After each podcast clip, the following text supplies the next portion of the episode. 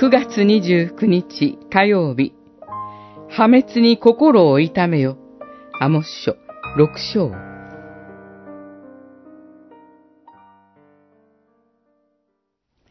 お前たちは、象牙の寝台に横たわり、長椅子に寝そべり、縦ごとの根に合わせて歌に教じ、大杯で葡萄酒を飲み、最高の香油を身に注ぐ。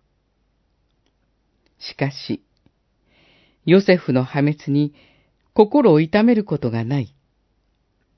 それゆえ、今や彼らは補修の列の先頭を行き、寝そべって主演を楽しむことはなくなる。六章、四節から七節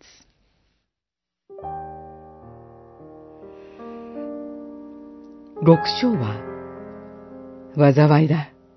シオンに安住し、サマリアの山で暗逸を貪る者らは、と、災いを告げるメッセージで始まります。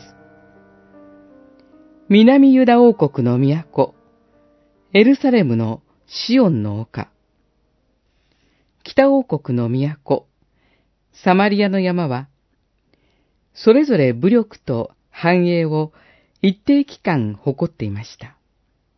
そのおごり高ぶる様子が、お前たちは象牙の寝台に横たわりと表現されます。人々は宴を開いて大酒を飲み、国が滅びようとしても心を痛めることがありませんでした。これに対してアモスは主の言葉を告げます。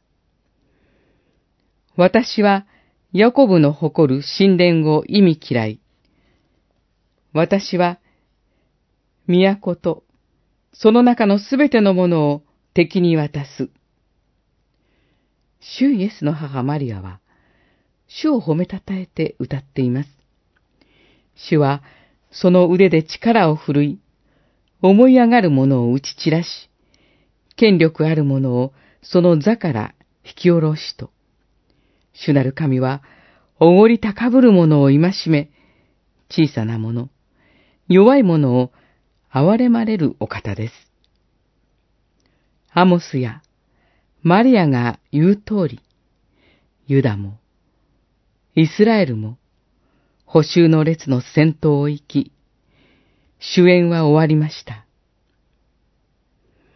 目を覚まして、主を恐れることを学びたいものです。